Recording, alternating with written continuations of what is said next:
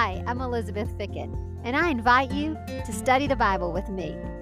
My ladies' Bible study class at my church is studying 1st and 2nd Thessalonians, and we're using the workbook that I wrote entitled Letters to the Thessalonians Encouragement for Living in the End Times. It's available on Amazon. Join us as we read someone else's mail. I'm sure you'll find a few things that you think were written just to you.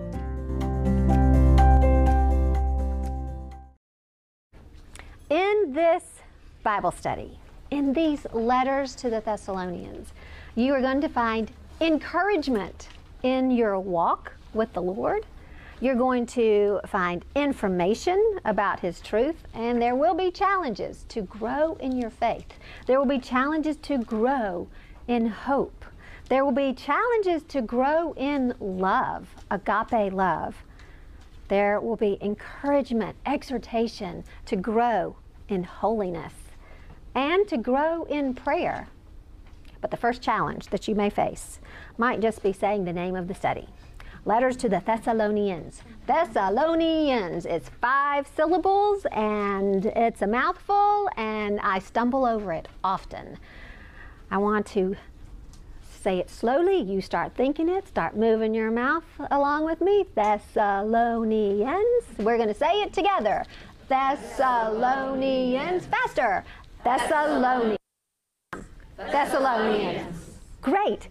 I want you to be able to talk about this book and tell people what you are studying. So you'll be more comfortable if you have been saying it out loud a few times before you try to tell someone else because they may not have a clue what word you're even saying if they're not familiar with the Bible. But are these letters familiar territory to you, to some of you? Some people have told me that they love Thessalonians. And I just refer to both letters. It's easier to say Thessalonians. First and second, first then second Thessalonians. See, I stumbled just then. I think that each of you will find something about First and Second Thessalonians that you love. It's very interesting to see what lasts, what remains, what remains as very important over time. What things are sentimental and so valuable and so precious that they're saved for years and years and years? Books and letters fall into that category for me, and there are other things as well, but books and letters communicate relationship. They communicate thought. They tell you something about the person writing, they tell you something about the recipient. In 2013, in that summer, I received for my birthday a little package wrapped in silver paper. And I could tell by it that it was a little book, but I didn't know what little book it was. But when I opened it, I found this little black New Testament. It says Red Letter Testament on the front. And I learned from my mother, because she was the one who gave it to me, that my great grandmother, Nancy, had given it to her daughter, my grandmother, Bessie. And that is written in my great grandmother's hand on the inside. This says Bessie Bryan from Mother. So the mother is Nancy, um, and that's my great grandmother. So my mother told me she remembered seeing this book as she was growing up. Her mother had it and used it, and I don't know if my mother just turned the pages and looked at the pictures, but she said this picture of young Jesus looked to her like her mother. Her mother looked like Jesus to her. Isn't that great? This is really, I mean, I can imagine, I can see my grandmother in this picture as a, a young girl. So, um, one of the other things that happened when I was looking at this Bible was I saw that it was printed in 1913. So when I received it in 2013, I received a 100 year old Bible. It's 109 years old now. And it is precious to me not because it's old, but because it captures the heritage of faith that was passed down from my great grandmother Nancy to my grandmother Bessie to my mother, Susan, and the heritage continues. Like I said, my daughter's here today, and she has even studied Thessalonians and led a Bible study on Thessalonians when she was in college. So uh, this is a place that is familiar to her. These letters are familiar to her. Something else that I have that's old are some letters that I received from people that I met when I was on an international youth trip in the summer after my high school year. So back in 1983, you can do the math. I spent one week on a farm in Utzenstorf, Switzerland. That was part one of, well, no, that wasn't part one. That was a part of the six week trip of being in Europe. They just threw these 18 year olds out, in uh, 20 18 year olds out all over Europe without chaperones. It was I can't believe we did that. I mean, London, we arrived in London jet lagged, and that was not pretty. And it was that was a mess. I hardly saw anything about London. I know I was there, but anyway, finally, three weeks later, I ended up on a farm in Utzenstorf, Switzerland. And then after that week at a farm, I was in Switzerland for two weeks at the camp near Lausanne. So I have letters from the people that I met during these two weeks and three weeks. They're precious to me because this is evidence. This correspondence shows the connection, the relationship that I had, and that I shared my faith with these people from all over the world. The girl that I shared a week with on the farm was Trissy Thibodeau from Thessaloniki. Oh my goodness. So we introduced ourselves, and she said, I'm from Thessaloniki. I bet you don't know where that is. I'm like, I know where that is. It, it's in Greece, and it's in the Bible. I know about Thessalonica. It's in the Bible. she's like, oh. oh. I don't think she knew what the Bible said about her hometown. So that I, and she was older than I was and kind of lawyer-ish and had that bent, and uh, she was just fascinated because uh, she was a smart person.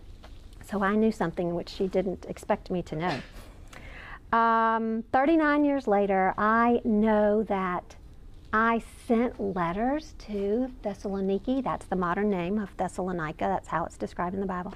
I received letters from Thessaloniki. I mean, that's what I'm holding in my hand. These are her letters to me.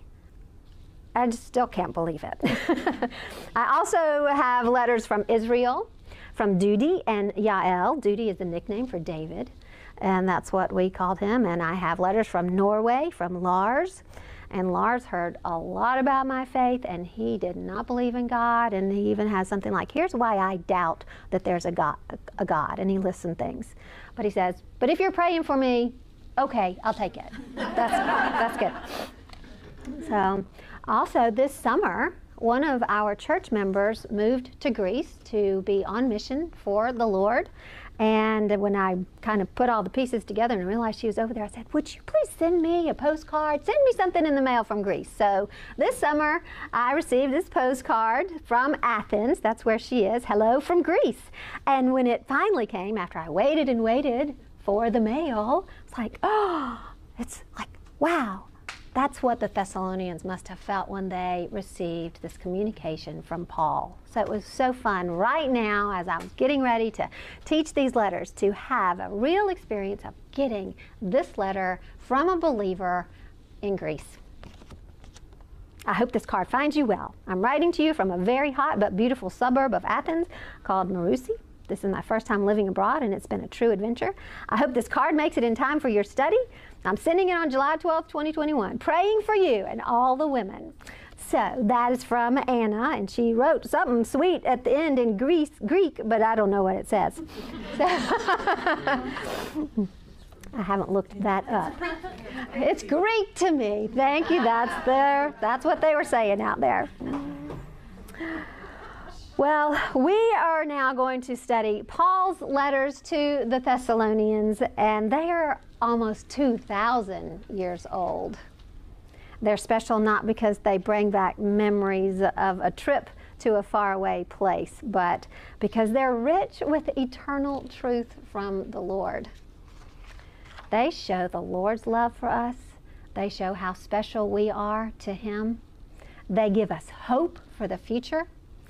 And they show us how to live right now while we are waiting for Jesus. So they're very forward looking, but they're not forgetting where we are right now, and we won't either. The Lord has communicated in many ways since the time of creation. He has spoken to a man's heart. He has spoken through angels. He's spoken through thunder and smoke and fire. He's spoken through many prophets. He's even spoken through a handwriting on a wall so he can get the message across, whatever he wants to say. And he came and he spoke. God spoke through his son Jesus face to face with us with people on earth. And then one day, the Lord spoke directly to Paul, who had not seen Jesus face to face when he was alive. But in Acts 26, 14 through 18, we have Paul's conversion account. The light shined bright on him, and Jesus said, Saul, Saul, why are you persecuting me? It's hard for you to kick against the goads. And Saul said, Who are you, Lord? And the Lord said, I am Jesus whom you are persecuting. So this, I mean, this is right out of Jesus' mouth. This is Jesus talking to Paul. But arise, stand on your feet. For this purpose I have appeared to you, to appoint you a minister and a witness not only to the things which you have seen, but also to the things in which I will appear to you, delivering you from the Jewish people and from the Gentiles to whom I am sending you, to open their eyes Okay, this is Paul's commission. He is being sent to the Jews and the Gentiles to open their eyes so that they may turn from darkness to light and from the dominion of Satan to God, in order that they may receive forgiveness of sins and an inheritance among those who have been sanctified by faith in me. That's a now and later message. And that's the message that Jesus gave Paul and then Paul gave it to everyone that he met for the rest of his life.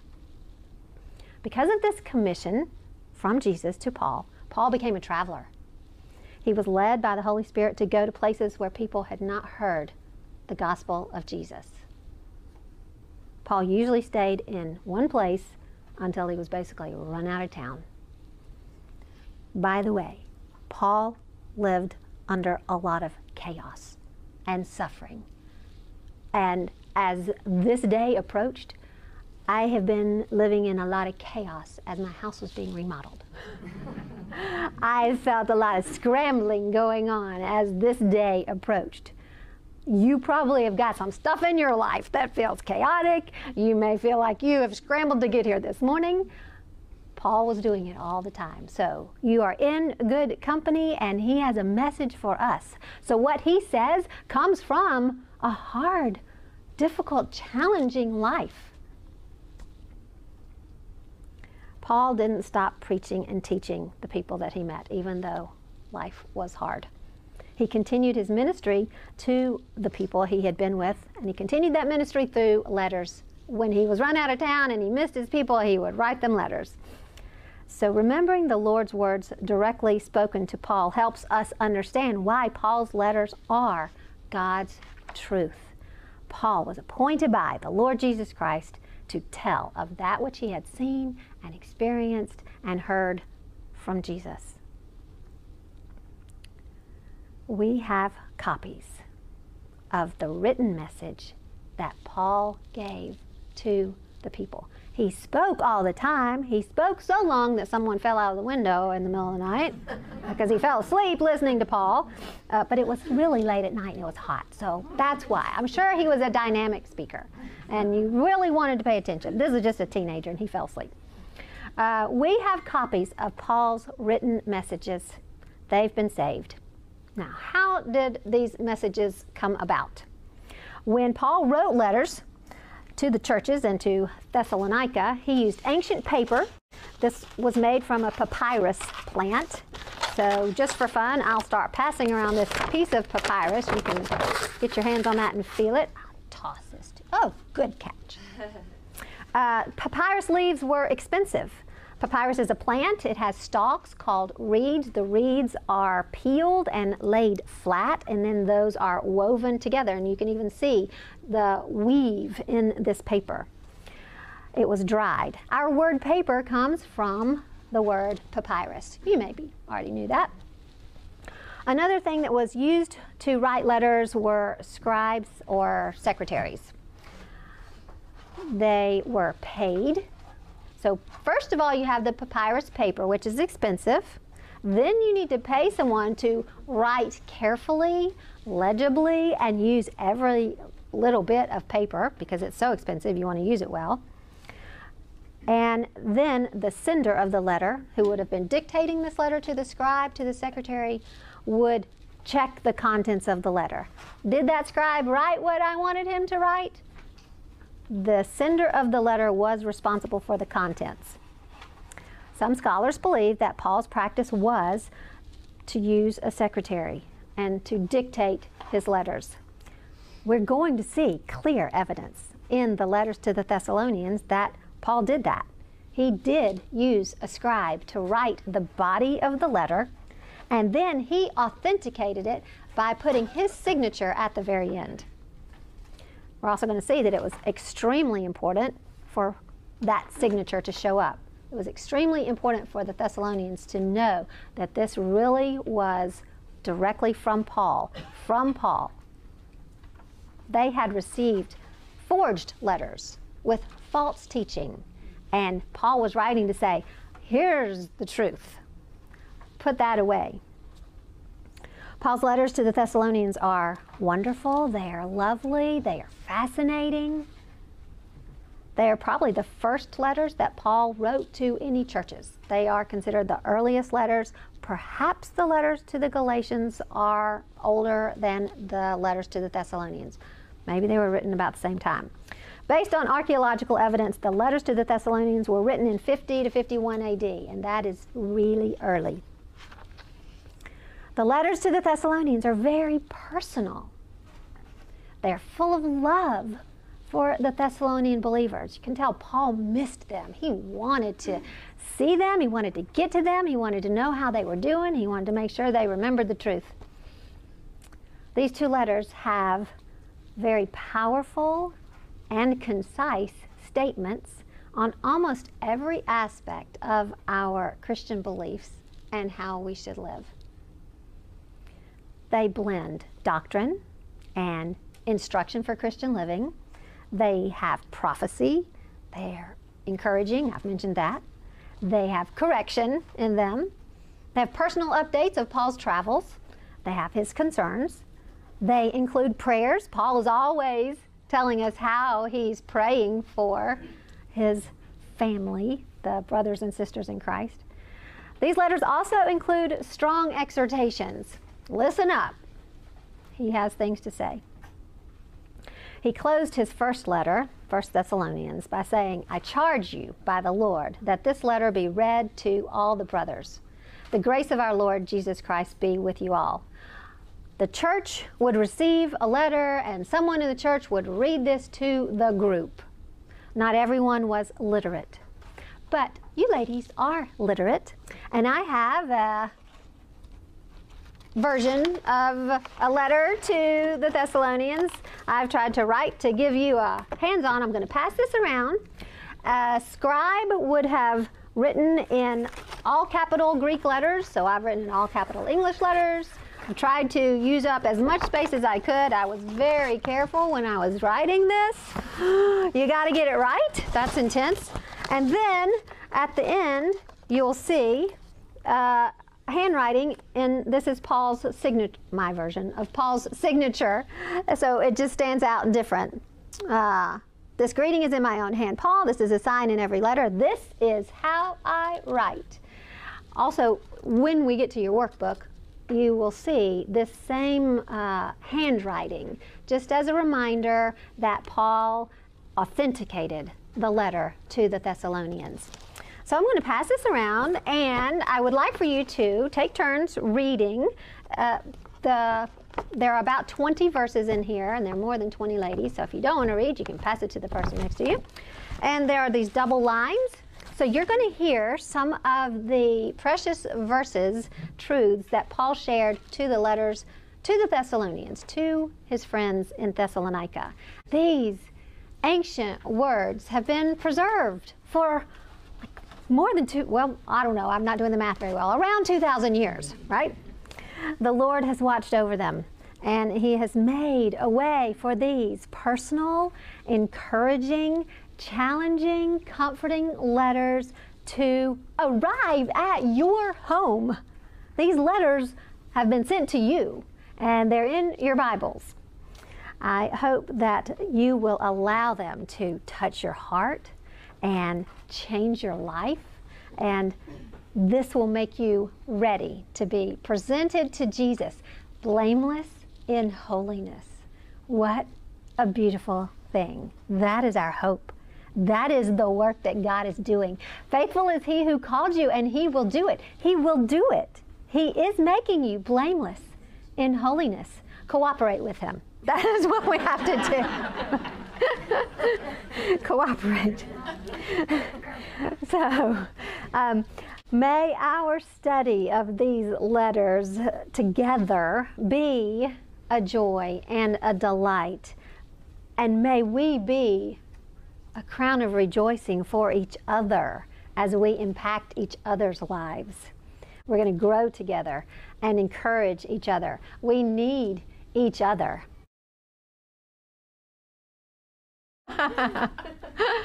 um, so, you've heard a lot of names today. You've seen a lot of ladies, and you know this room is full. I want you to meet more ladies now and bond with the ladies that are in your group because if you belong to Jesus, then you belong to each other. And if you're in the family of God, you're going to spend eternity together. So start enjoying each other now. Okay? Um, Paul loved the Thessalonians. He was very tender with them. He missed them when he was away, and we've already heard some of his love letter to them. He said in 1 Thessalonians 2 8, we cared so much for you that we were pleased to share with you not only the gospel of God, but also our own lives because you had become dear to us. I want you to become dear to each other and to share your lives with each other. So, we're going to break. I'm going to give you some assignments about breaking. Uh, that's all for today. I am Elizabeth Ficken. Thanks for studying the Bible with me.